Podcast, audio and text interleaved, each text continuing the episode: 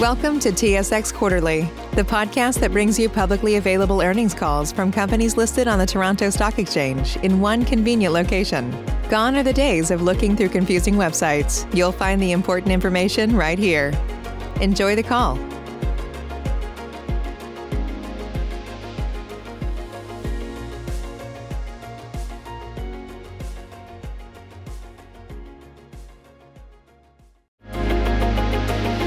Welcome to TSX Quarterly, the podcast that brings you publicly available earnings calls from companies listed on the Toronto Stock Exchange in one convenient location. Gone are the days of looking through confusing websites. You'll find the important information right here. Enjoy the call.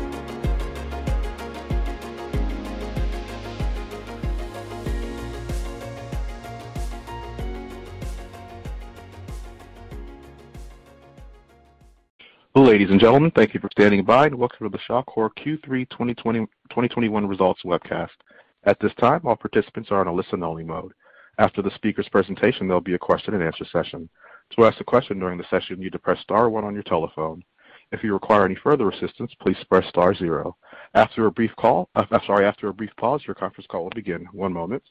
Good morning. Before we begin this morning's conference call, I would like to take a moment to remind all listeners that today's call includes forward-looking statements that involve estimates, judgments, risks, and uncertainties that may cause actual results to differ materially from those projected.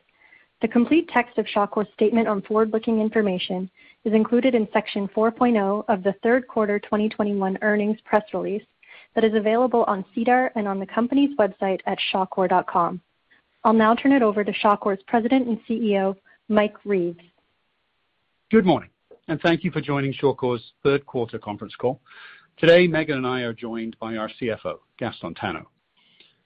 Key macro drivers for our business continue to evolve favorably, with increasing global investment in critical infrastructure, accelerating demand for premium and electric vehicles, and strengthening commodity price fundamentals. Cumulatively, these underpin our confidence that a multi-year upcycle for Shawcor's business is developing. During the third quarter, the company continued to deliver on its commitment to support critical infrastructure markets with highly engineered materials-based solutions, generating revenue increases in all three business segments compared with the same period last year, excluding the impact of the products business, which was sold in late 2020.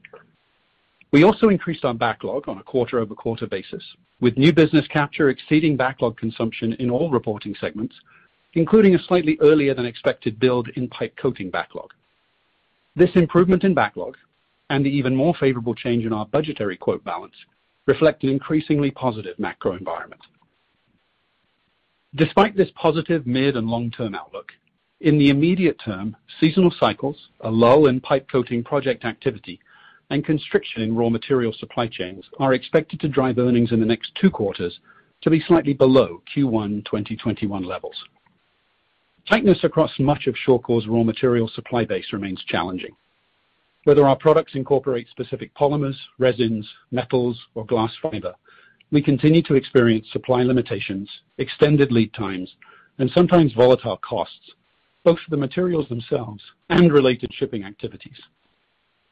Based on the expected timing of producers bringing incremental capacity online, it is reasonable to expect these challenges will continue throughout the remainder of 2021 before abating during the first half of 2022, with the availability of certain specific materials now expected to be tighter in Q4 and the early part of 2022 than previously anticipated. Across the company, we continue to work respectfully with our customers to ensure incremental input costs are fairly reflected in our selling prices. Built on many years of close cooperation with suppliers, the strategic diversity of sources, and the ability to lever our balance sheet for risk-lowering forward material purchases, we remain confident that Shawcor is well-positioned to navigate these continuing global supply challenges, but related near-term volatility remains a risk. Regardless of these near-term impacts and the elimination of government subsidies which have enhanced results in the last 18 months, we are confident that Shawcor's annual earnings will once again increase in 2022.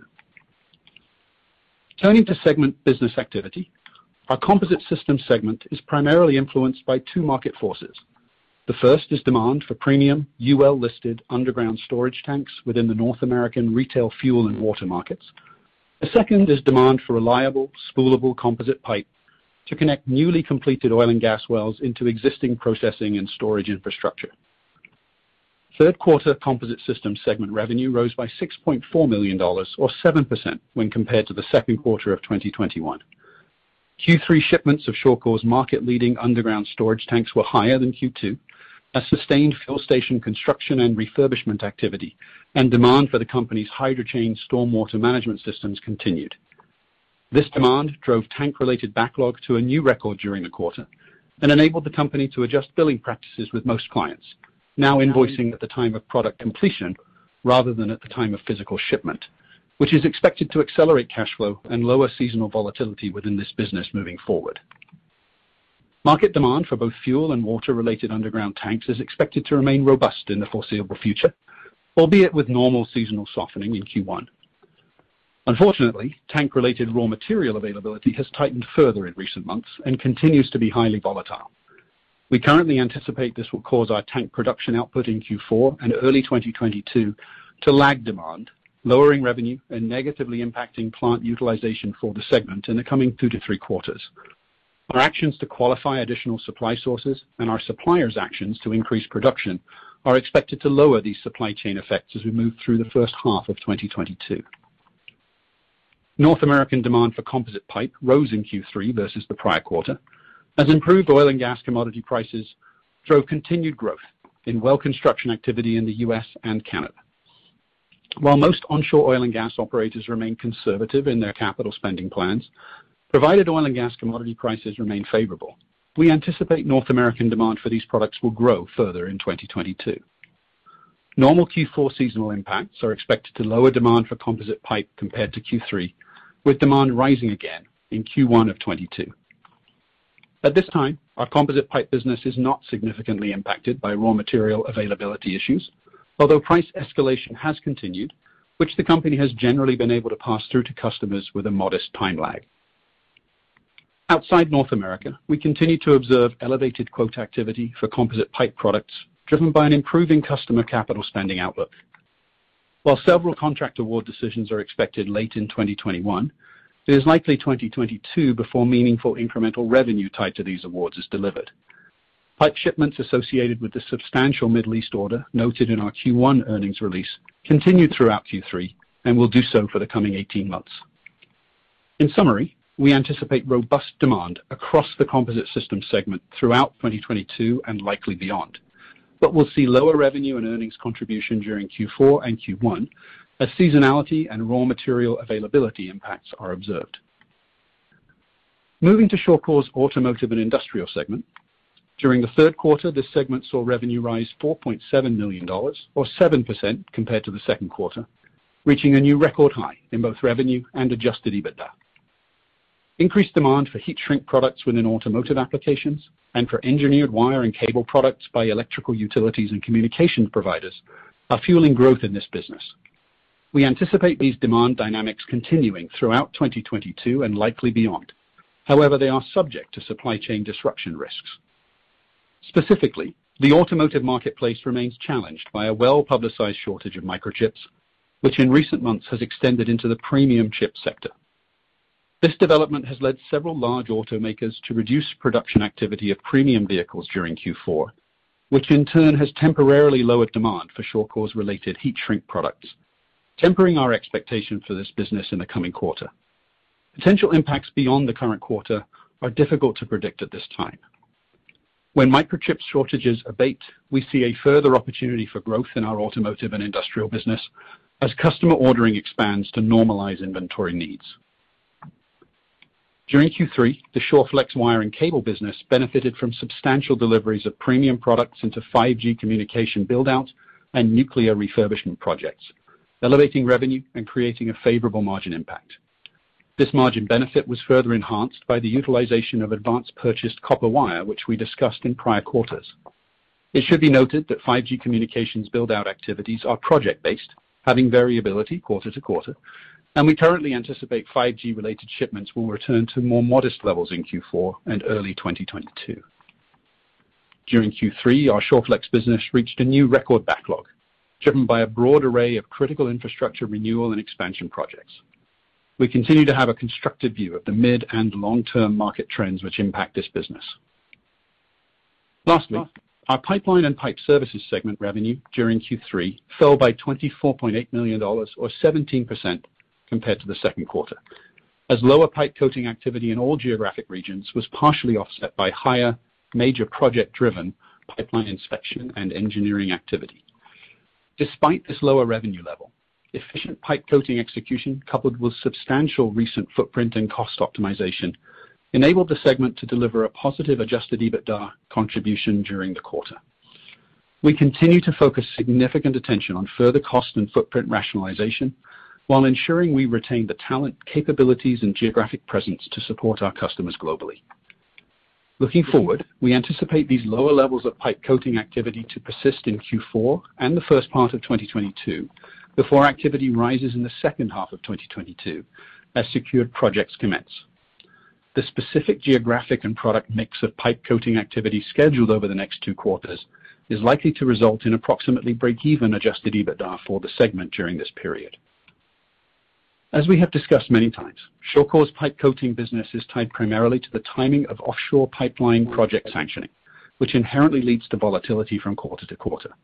However, continued favorability in oil and gas commodity prices, coupled with elevating global demand for natural gas, is driving an increase in pipeline investment planning activity, with multiple mid-size and several large pipeline projects expected to reach final investment decision in the coming months.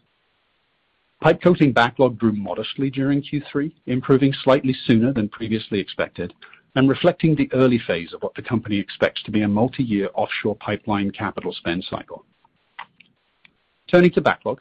At the end of Q3, the company's committed backlog of work to be completed within the next 12 months stood at $507 million, an increase of $18 million when compared to the prior quarter. This improvement was the result of new order capture exceeding backlog burn in all three reporting segments, with backlogs in our Composite Systems and Automotive and Industrial segments reaching new record levels. Previously, the company had anticipated pipe coating backlog to decline until year-end before benefiting from new contract awards early in 2022. However, with some customers demonstrating increased urgency, we now believe our pipe coating backlog will build modestly in Q4 and then more substantially as we enter 2022. Shawcor's bid number reflects the value of work where the company has issued a firm price with proposed contract terms against an explicit scope of work with a defined timeline for execution. At the end of Q3, the bid balance was $911 million, a decline of $61 million when compared to the prior quarter, reflecting the transition of several bids into backlog. Included in the bid number are now $237 million of conditional awards pending the client's final investment decision, up from 151 million in the prior quarter as multiple mid-size coating projects were conditionally awarded during Q3. Shawcor's budgetary number, reflecting the value of indicative pricing submitted to allow customers to build a project budget ahead of formal procurement activities, grew substantially from just over $1 billion in Q2 to approximately $1.5 billion at quarter end. This supports our expectations that pipe coating activity will rebound during the latter part of 2022 and into 2023, which, when combined with a constructive outlook for composite and automotive and industrial product demand, provides confidence in our long-term outlook for Shawcor. In parallel with Shawcor's focus on business execution, we continue to also evaluate our ESG performance and seek opportunities to lower our environmental impact, both through the products and services that we provide our customers and our own environmental footprint. Next week, we will be releasing our annual sustainability report, which will include specific ambitions to significantly reduce our Scope 1 and 2 GHG emissions and materially elevate diversity within our senior leadership team over the coming decade. We have spent the last 12 months carefully reviewing tangible actions to drive achievement of these ambitions and are confident in our pathway forward. Shawcor has driven substantial improvement in multiple ESG-related metrics versus our 2019 baseline and will continue to share our progress year-over-year. Finally, on October 8th, we announced that Gaston Tano has elected to step down from the company at the end of May next year after transitioning his CFO responsibilities to Tom Holloway, who will join Shawcor in December, initially as Chief Accounting Officer. This extended, thoughtful executive succession plan is consistent with Shawcor's long-held practices and ensures minimal disruption to the organization's tactical and strategic initiatives. While Gaston and I will enjoy several more quarterly earnings calls together, I would like to take this opportunity to appreciate his selfless dedication to the company and tireless commitment to value creation for all stakeholders. The entire Shawcor team wishes him the very best in the next phase of his career. Thanks, Mike. Shawcor's Q3 adjusted EBITDA was 31.8 million on revenue of 291 million, with cash flow from operations of $17 million during the quarter. These results reflect a record quarterly performance from our automotive and industrial segment and robust demand in our composite systems segment, partially offset by the expected lower pipe coating activity within our pipeline and pipe services segment and increasingly tight supply chain impacts across several business lines. Consolidated revenue in the third quarter was $291 million, 9% higher than the third quarter of 2020. This reflects increases in composite systems in automotive industrial segments, partially offset by a decline in the pipeline and pipe services segment compared to the third quarter of 2020. The composite systems segment revenues increased by 23%, primarily due to higher demand for our composite pipe products, driven by improved drilling and completion activities in North America, coupled with increased activity in tubular management services. The automotive and industrial segment revenues increased by 45% as demand for the company's automotive products continued to outpace overall automotive production as a result of electronic content growth in the premium, hybrid, and full electric vehicle markets. The company also benefited from infrastructure spending on communication, transportation, and nuclear refurbishment projects, while the pipeline and pipe services segment revenues decreased by 18 million, reflecting the absence of 19 million of revenue attributable to the products business sold in December 2020 and lower revenues in the EMAR and Asia Pacific due to lower pipe coating activity. This was partially offset by higher revenues from an increase in large project pipe coating activity in Latin America and higher pipe coating, girth weld inspection, and engineering services in North America. Consolidated results for the third quarter were impacted by non-recurring items outside of the company's normal course of business. The current quarter includes 1.1 million of restructuring and other income resulting from the sale of a property in Western Canada related to a plant closure, a reduction of decommissioning provisions on plant closures, and cost-saving initiatives completed in the quarter. The current quarter also included 1.8 million gain on investment in associates, as well as a negative impacts of 11.6 million in the impairment charge related to our SIS girth weld inspection business and a loss of 1.6 million for Argentina hyperinflationary accounting. The prior third quarter included 8.2 million gain on investment associates, as well as negative impacts of 12.4 million of restructuring costs and a loss of 400,000 for Argentina hyperinflationary accounting. Adjusted EBITDA for the current quarter was 31.8 million, significantly higher than the 17.8 million reported in the third quarter of 2020. Adjusted EBITDA margins exceeded 10% for the second consecutive quarter, reflecting the company's continued execution of cost reduction and efficiency improving activities. At quarter end, the company's global salary workforce stood at 28% below March 2020 levels, and SG&A expense for the third quarter was significantly below our previous guidance of 55 million per quarter. Although this result did benefit from an adjustment to incentive compensation accruals. Moving forward, we have lowered our quarterly SG&A expense guidance to 53 million. Turning to cash flow in the quarter, cash flow provided from operating activities for the third quarter was 17 million, an increase compared to the 7.3 million in the third quarter of 2020. This increase was primarily driven by an increase in net income and non-cash items, offset by a cash outflow of 8.7 million in net change in non-cash working capital and foreign exchange. Cash used in investing activities in the third quarter was 2.5 million, primarily due to 5.9 million of purchases of property, plant, and equipment, offset by 3 million in proceeds from investment in associates. The limited third quarter CapEx spend reflects our continued thoughtful timing of investment decisions, and as a result, we have lowered our full year CapEx spending guidance to approximately 35 million. During the third quarter, cash used in finance activities was 40.4 million, reflecting 35 million repayment of debt outstanding and 5.4 million payment of our quarterly lease obligations. Net cash used in the third quarter of 2021 was 23.1 million, compared to the cash provided of 3.1 million in the third quarter of 2020. With respect to cash and debt, the company has a cash balance of 116.9 million, debt of $324.8 million, and $41.8 million of standard letters of credit as at September 30, 2021. The company's liquidity position has benefited from significant initiatives completed in the last 18 months and its continued focus on reducing its operating cost basis.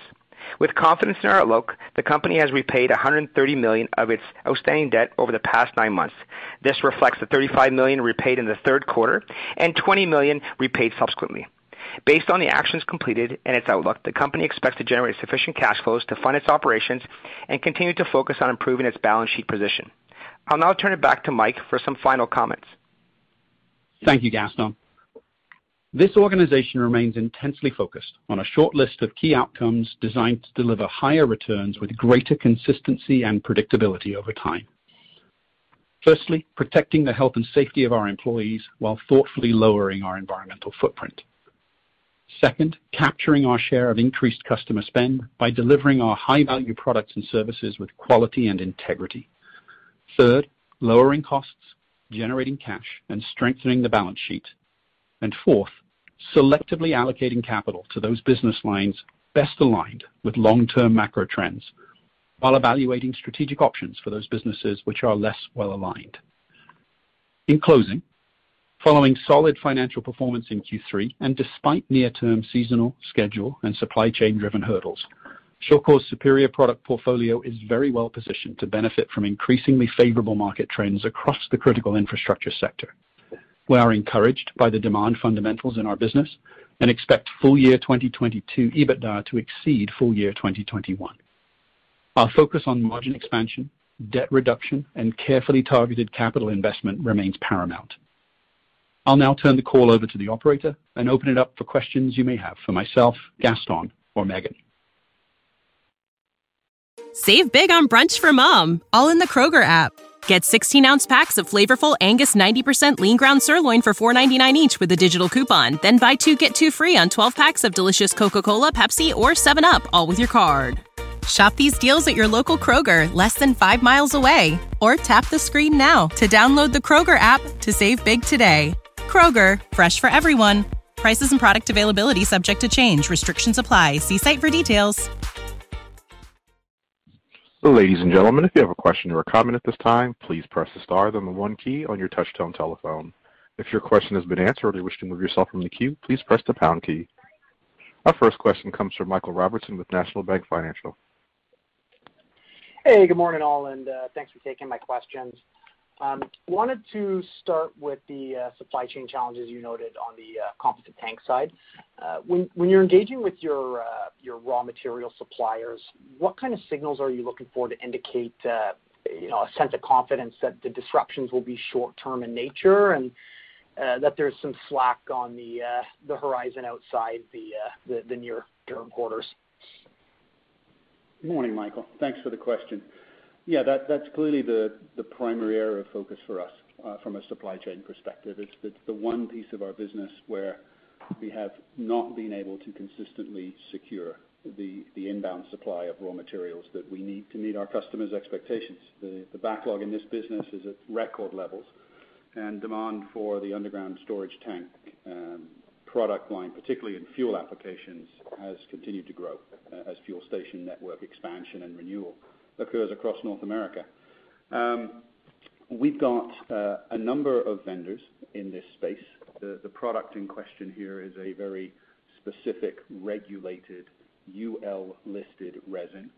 Um, and as we have worked with those vendors, uh, they've given us confidence that their ability to produce in greater volumes is on the near-term horizon. The impact that they have suffered from primarily Uh, the availability of specific um, ingredients that are largely produced on the Gulf Coast and were impacted by um, the hurricanes earlier this year in early Q3 that forced a number of individual uh, component providers to declare force majeure. Uh, those force majeure notifications have been lifted, so we do expect that our existing supply base will improve. Certainly we don't sit there and wait for that to happen. So there's a number of actions that are underway, have been underway for some time across the organization, uh, to expand our supply base, to qualify alternative blends, and to accelerate other internal efficiencies that should allow us to produce more tanks uh, from the resin that is available. Uh, at the moment, we are optimistic that the severity of these challenges will lower as we move through the first half of 2022. Got it. Got it. It's a very helpful color.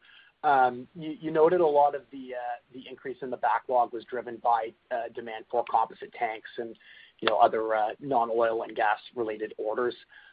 Given that you also noted some price surcharges being implemented to help offset, um, you know, raw material price increases, was wondering if you could sort of ballpark how much of the pickup you're seeing in the backlog uh, being driven by price increases versus, you know, like volume or or unit increases. You know, would it would it be roughly a 50/50 split or maybe skewed one way or the other more heavily? Certainly skewed more heavily to demand increases. Um, you know, there's an element of backlog growth that is tied to to price improvement, uh, but it is well below 50%. Got it. Got it. That's great. Um and I guess, uh, assuming, you know, uh, the raw material inflation subsides at some point, would you be expecting to see some margin expansion on uh, the back of that? Like, would you be able to sort of keep the price increases that you've instilled over, you know, recent quarters? I think across most of our business lines, the degree of demand in the marketplace for products is expected to remain elevated, and that's certainly a favorable environment for us to maintain pricing even as raw material input costs uh, lower. I would say that at this point, the input costs of raw materials lowering is is not something that we're anticipating in the near term. I think that dynamic likely remains roughly where it is uh, for most of 2022. Uh, it's not a near-term effect, but we certainly would expect that we have pricing power in this demand environment. Fair enough. Um, last question before I turn it back.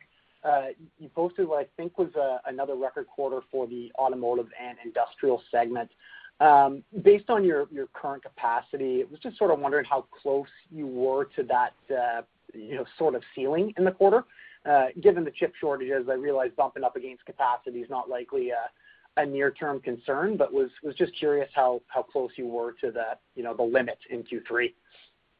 We certainly were operating towards the upper end of the um, operational efficiency spectrum that we would choose to. But in parallel, we've been making continuous investments to ensure that the total capacity of that business, which operates from a uh, global footprint, uh, with manufacturing activity in Canada, in Germany, and in China, uh, has continued to grow. So at at this point, um, I do not believe, even with the demand growth that we anticipate moving through 2022, Uh, that that business will be challenged in its capacity to meet customer needs from an overall capacity perspective. The one challenge that we face there is the one that we called out, uh, which is this um, relatively short-term issue of auto automakers struggling to find all of the component parts they need to assemble their vehicles. Got it. Um, all right. Well, that's that's really helpful color. I appreciate you taking my questions, and I'll uh I'll turn it back. Our next question comes from Aaron MacNeil with TD Securities. Hey, morning, all. Thanks for the time. And Gaston, I know you're not going anywhere anytime soon, but all the best. Uh, Mike, can you remind us what the timeline is between, you know, an FID for a pipe coating project and revenue recognition? I mean, maybe the better way to ask the question is, assuming all these conditionally awarded projects go ahead, can you give us a sense of the shape of that 237 million from a revenue recognition perspective? Yeah. Good morning, Aaron. I'll offer some perspective. Gaston may have some additional comments here. So um there's certainly a range of time horizons between FID and pipe coating execution, Uh very very project specific. But generally, we would expect that we see revenue within approximately 12 months of the FID. Sometimes it can be as rapidly as you know, 4-6 months post-FID. Sometimes it's a little longer than 12 months out there. Um, I think that, the shape of the pipe coating revenue curve that we've outlined here in our comments being uh, unfortunately rather depressed here in Q4 and moving into Q1 and then rising as we work our way through the remainder of 2022, uh, certainly back half loaded revenue there, Uh, that's indicative of what we think the revenue from these already sanctioned or uh, awarded conditional on sanctioning uh, projects is gonna deliver.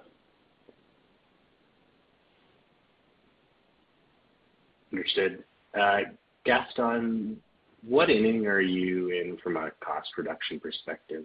I mean, have these programs largely wrapped up at this point, or is there more smaller stuff that you're still working on? Yeah, I think we continually are looking at, uh, you know, our footprint and um, assessing what the future holds, uh, and looking for opportunities to reduce our costs. Uh, I wouldn't say we're in uh uh close to close to the end, but we're, you know, substantially complete the majority of the significant initiatives that we think there's opportunities for. Understood. And then Mike, a bit of a high level question now that you've been in the chair for a while. Can you maybe give us your updated view on the various products you sell and markets you serve? Specifically, I'm wondering if you could address things like, you know, what's your view of the fit of integrity management, which was an early focus of your predecessor. You've obviously announced an impairment charge this quarter as well, maybe the, you know, automotive and industrial segment, which gives you some great diversification and transitory challenges aside, has been performing really well, but, you know, not something you're really getting credit for from a valuation perspective. You know, are there any gaps in services or products, uh, you know, need for organic business development or M&A? And I know there's a lot to address in the question, and in many cases, it would be tough to get into specifics. You know, really just trying to get a sense of where your head's at from a you know, a strategic perspective and where you'll be steering the business over the next few years. Yeah, it is a great question, and and you're right. It would probably uh, take longer than we have here to walk through all of that in detail. But I think what I'd say is having having now had a chance to really understand this business and meet both our, our internal team as well as many of our customers, I'm, I'm very impressed with the quality of products, the value of products and services that we offer. In many cases, truly unique, um, and also the culture of this organization, so customer-focused, so urgent, so ready to embrace change where necessary to evolve this business to a higher level. Uh, I think broadly, and we've certainly commented on this before, the uh, organization is quite diverse and perhaps a little more diverse than an organization of this revenue scale should be. So I think we have to be thoughtful about where we focus our time, our attention, our capital spend.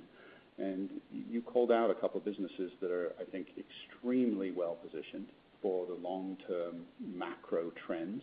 Um, you know, our composites business, our A&I business particularly, we think are very well-positioned for the future. Uh, we have a very strong position in many aspects of pipeline servicing, whether it's coating or integrity management. Uh but obviously there are some challenges uh, around politics for pipelines, uh, particularly in North America at this time. Uh, so we have to be thoughtful there. Um, I think, premature to talk specifically about any one or two businesses that may or may not be, a point of focus in the short term. But all in all, I think we have a very clear vision of which businesses have the very best connectivity to the macro trends that are favorable here. And and those are the ones that will get the bulk of our attention and our capital investment. Understood. Appreciate the color. I'll turn it over. Our next question comes from Tim Monachello with ATB Capital Markets. Hey, good morning, everyone. Morning. Morning.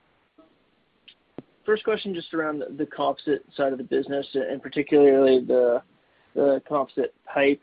Um, you know, we've heard some rumblings from other uh, people in the industry that, you know, uh, supply chains and shortages on the steel side of the OCTG market are developing as we look, you know, over the next couple quarters. Are you seeing some switching to composite pipe in the OCTG from from customers that would traditionally use steel, just given that they, you know, might not have access to steel? So certainly as we look at shortages across the, let's say, the raw material spectrum, I think what you're hearing is something that's likely to play out. There's every reason to believe that steel availability will drop here. Um, we've, we've not seen a dramatic or measurable movement driven by a lack of access to steel piping. I think what we continue to see are customers that are looking thoughtfully at the total cost of ownership of their gathering lines, um, and are continuing to see that a composite solution offers a better result than steel in that comparison. It's obviously sometimes uh, harder than others to convince customers that that's the right move to make. Uh, I think we're having some success there, um, although I wouldn't say it is driven by a lack of access to steel at this point. Okay, got it. Um, just a quick sort of housekeeping item. You guys mentioned um, 40% revenue tied to non-oil and gas business lines. That would include the, you know, the fuel side of the pipe, like the tank business, sorry. Right? Yes. Would be non-oil and gas? That's correct. Okay. Okay. Got it. Um and then uh one on the A&I segment. You know, pretty strong quarter, despite headwinds that you're seeing, you know, from microchip shortages. Is that, you know, the growth in revenue quarter-over-quarter and the growth in EBITDA quarter-over-quarter, obviously part of that would be from, you know, increased the revenue side would be increased copper prices. But is the majority of that just because of the 5G project that you're doing that seems to be, you know, coming to an end, I guess, in Q4? Uh, so What I'd say, Tim, is that first, copper prices, while they still bounce around a little bit, they've been much more stable the last couple of quarters than they were in the beginning part of this year. So, you know, movement in either revenue or EBITDA in Q3 versus Q2 had not much to do with copper pricing. Uh, it was more to do with the the volume and the mix of certain deliveries. And uh, as we commented, I think, particularly we had a robust quarter of deliveries into nuclear refurbishment applications and a robust quarter of deliveries into 5G build-out projects. Um, both of those revenue streams have a little bit of lumpiness to them. Um, there's a sequencing effect in nuclear refurbishment that causes demand to move around quarter to quarter, although the overall project duration is many years long. And on the 5G side, um, we had a particular project that we were supporting in Q3 that will get close to its end as we move through Q4. We'll be a little lower on 5G sales in Q4. Uh, we had a little bit of benefit, not a material amount, uh, but a little bit of benefit from the uh, advanced purchase of copper wire that we made earlier this year, and I think it noted in our Q2 earnings call. Uh, that advanced purchase copper was consumed as we delivered our commitments during Q3, and we benefited from a little bit of, know, price um, benefit in that respect. So a mixture of things. Um what I'd say is that Q3, you had a lot of favorability built in there. And when you look at the margins in the business that we delivered in Q2 and in Q3, setting kind of realistic forward expectations, I'd set your expectations that on average we're somewhere between those two. We're likely to continue to see a little bit of volatility quarter to quarter just based on the project-based nature of some of the things we deliver there. Okay. That's uh, very helpful. Um, You mentioned in the in the commentary around the automotive industrial segment some energy shortages which are impacting the plant in China. Do you expect that energy shortages in the region are going to, you know, be a lasting issue? Um and is there any risk to, you know, energy shortages perhaps impacting your customers' production facilities in the automotive industrial segment in China? Well, certainly the Chinese energy supply situation is a little unusual right now. Um, you government enforced uh, energy restrictions that effectively uh, lower our uh, available working days by about 10% in that facility. At the moment, it's difficult to know how long that scenario will will continue. And certainly, you know, everybody who is an energy consumer in China is impacted to some degree by this. So I don't think our customers will be exempt.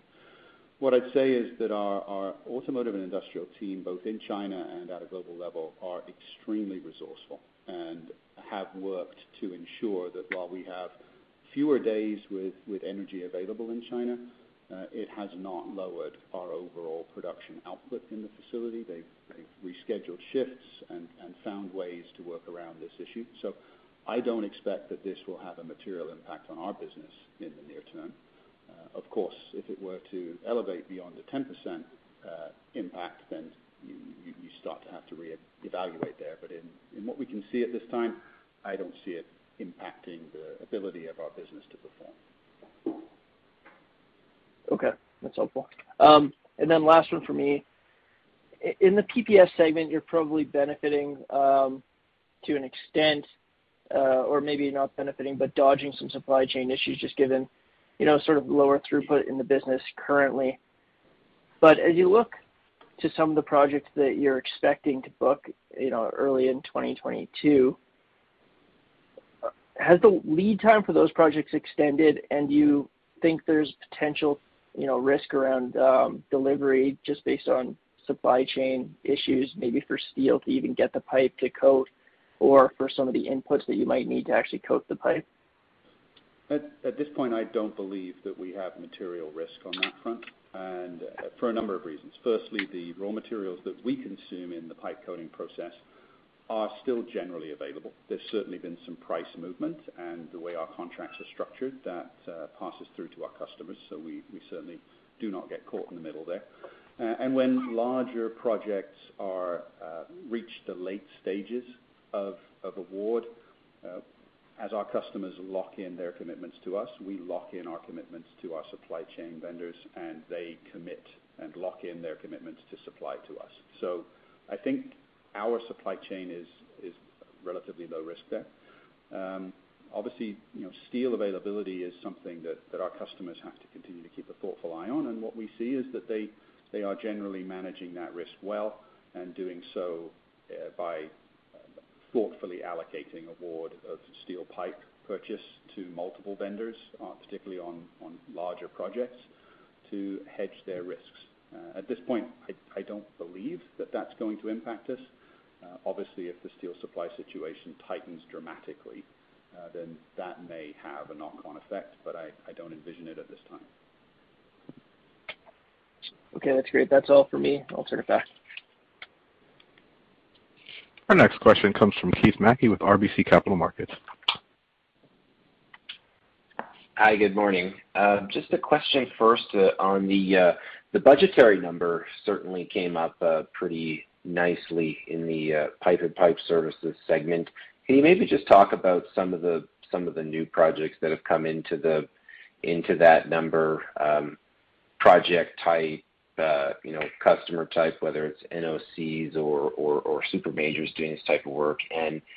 Is it, you know, offshore oil or other LNG type work? Uh, um, any color on any of those items you could give would be helpful. Yeah. Good morning, Keith. Um, obviously, when we engage with customers, we tend to sign confidentiality agreements, which makes it a little difficult to provide too much detail here. What I'd say is you're right. Certainly, that budgetary number jumped substantially quarter-over-quarter. And I think generally that is a, a very good indicator of the degree of, um, let's say, urgency that our customers are starting to exhibit as they contemplate new pipeline projects. Uh, the items that elevated that budgetary number were a mix. So coming from both the Eastern Hemisphere and the Western Hemisphere, coming in, I would say, you know, both on the smaller end of the spectrum and the larger end of the spectrum in terms of project size. Um and a mix also in terms of customers, so both national oil companies and, you international oil companies driving that. More of the activity is directed to gas than it is oil, but there's certainly an oil element to this. I think what I'd say in general is that we are probably all observing the impacts of uh, not enough energy for the world, uh, more concentrated in some parts than others. And the oil and gas industry at large is seeing the impacts of quite substantial underinvestment for the last five years.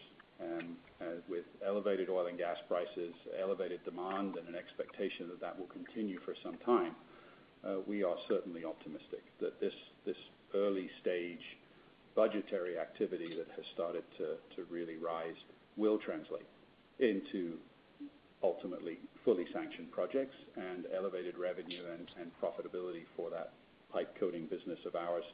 Uh, although, as we've said before, we don't see that revenue really starting to appear until we're into the second half of 2022, um, and then moving through 2023 and probably 2024. Got it. Thanks for that color.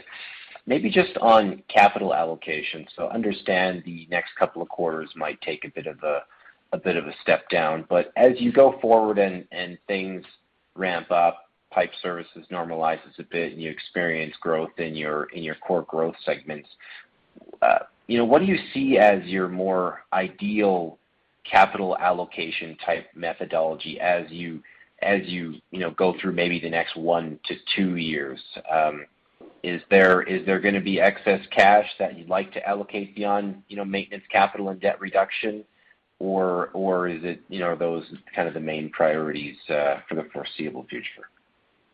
So in terms of the cash generation of the company and our intended uses, obviously, first and foremost, it is make sure that we protect the balance sheet and continue to move towards our targeted debt levels, which we've consistently stated are on the order of uh, 1.5x. Um, we certainly believe we will have um, access to sufficient cash to manage all of the maintenance and growth capital needs that we may have over the next couple of years.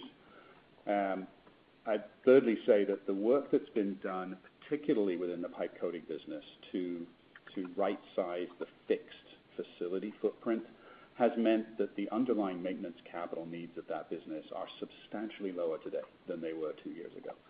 Uh, so when we think about total CapEx spend, uh, our original guidance for 2021 was the $40-$50 range. Uh, we've lowered that uh, here the last couple of quarters just based on actual needs, and now we're guiding to approximately 35. I think as we as we look forward to 2022, I'd say that the full year guidance will once again be in that $40-$50 range. I think in that range, we have the capacity to meet all of our maintenance capital needs and ensure that we have carefully directed growth capital into those businesses that are likely to see continued high levels of demand, which as we've discussed, are particularly the composites business and the automotive and industrial business. Perfect. Okay. Thank you. And one last one. So if EBITDA over the next two quarters steps down from, you know, 31 to around 18, and I think you said that pipe services goes to about break even. So the other roughly half of the of the reduction, would you expect that to be evenly split between composites and A&I, or is there one that uh, steps down larger than the other? Um, at this point, I think our estimation is that it's it's roughly even. It won't be perfect, but uh, they're they're impacted by slightly different things. Um but the magnitude of the impact is similar. Okay. Thanks very much. That's it for me. Our next question comes from Matthew Weekes with iA Capital. Uh, good morning. Thanks. Uh, all of my questions have actually been asked at this point, so I'll just put myself uh, back in the queue. Thanks. And I'm not showing any further questions at this time. I'd like to turn the call back to Mr. Reeves for any closing remarks. Thank you very much. So, Just close by saying thank you all for your time, your attention, your interest in the company this morning. Uh, we'll look forward to talking to everybody again next quarter, um, and wish you all a great day. Well, ladies and gentlemen, this concludes today's presentation. You may now disconnect and have a wonderful day. Save big on brunch for mom, all in the Kroger app. Get 16-ounce packs of flavorful Angus 90% lean ground sirloin for $4.99 each with a digital coupon. Then buy two, get two free on 12 packs of delicious Coca-Cola, Pepsi, or 7UP, all with your card. Shop these deals at your local Kroger, less than five miles away. Or tap the screen now to download the Kroger app to save big today. Kroger, fresh for everyone. Prices and product availability subject to change. Restrictions apply. See site for details.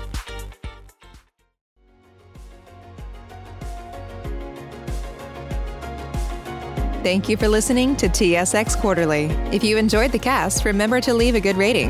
And remember, for any additional inquiries, please consult the company's investor relations section on their website. See you next time.